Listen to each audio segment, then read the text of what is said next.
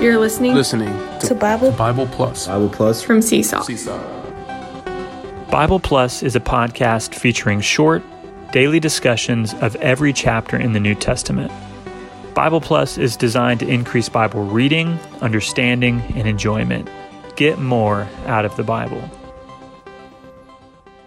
Hello, welcome back to Bible Plus Podcast.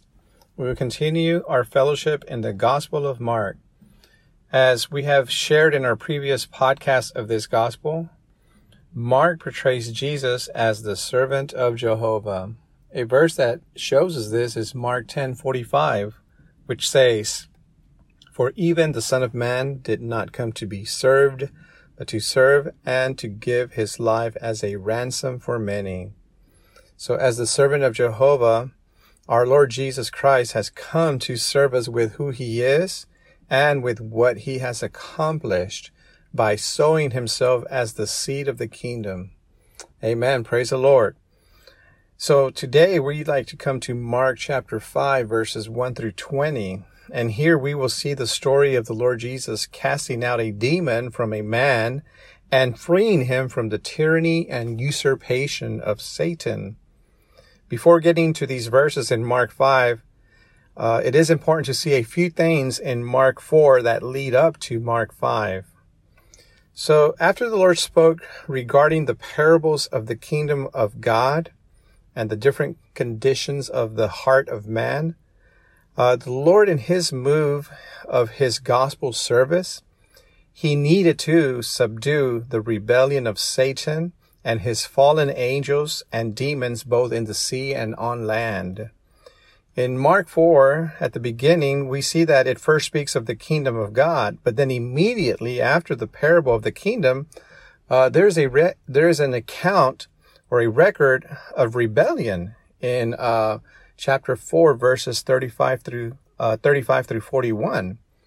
In Mark 4:37, it says that there was a great windstorm which came and the waves beat into the boat in which Jesus and his disciples were in.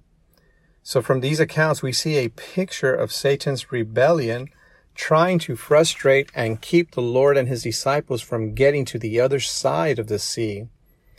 However, we uh, also see that the Lord rebuked the wind and commanded the sea to be still because in the wind were the fallen angels of Satan and in the sea were the demons.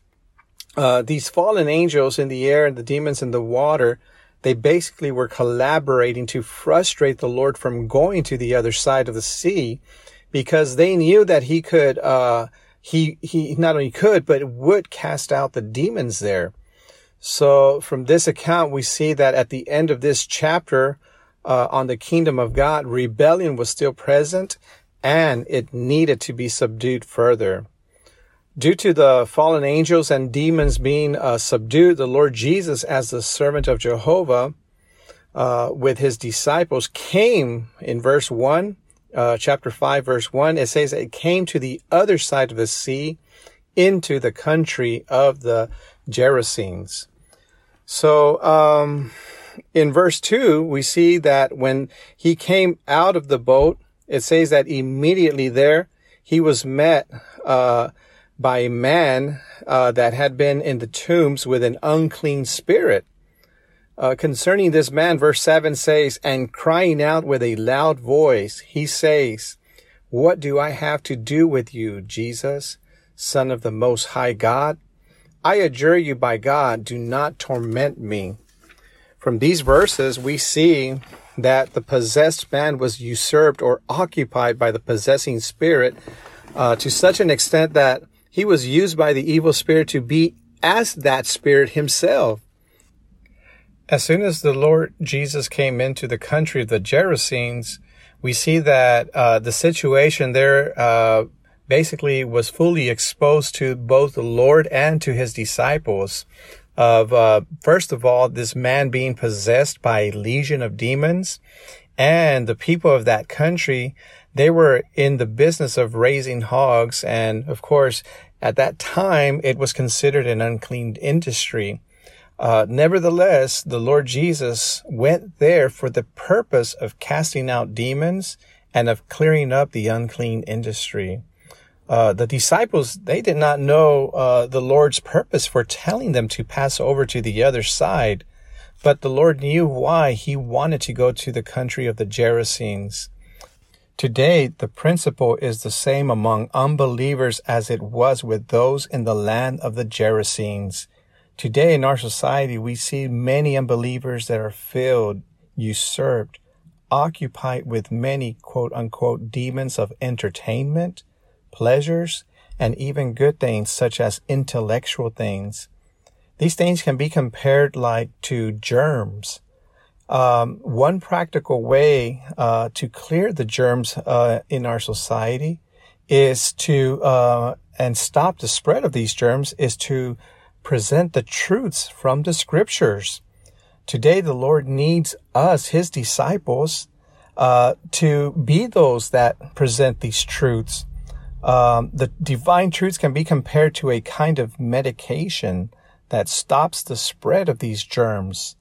The Lord needs us to present the truths such as uh, salvation. Uh, he needs us to present uh, the truth of the mystery of human life.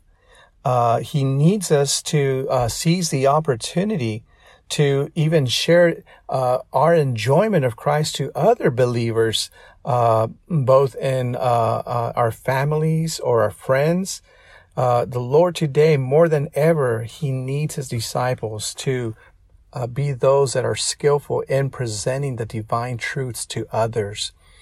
And it's in this way that the Lord can uh, come and clean the atmosphere, clean our society of so many germs that uh, occupy and usurp man from God's purpose.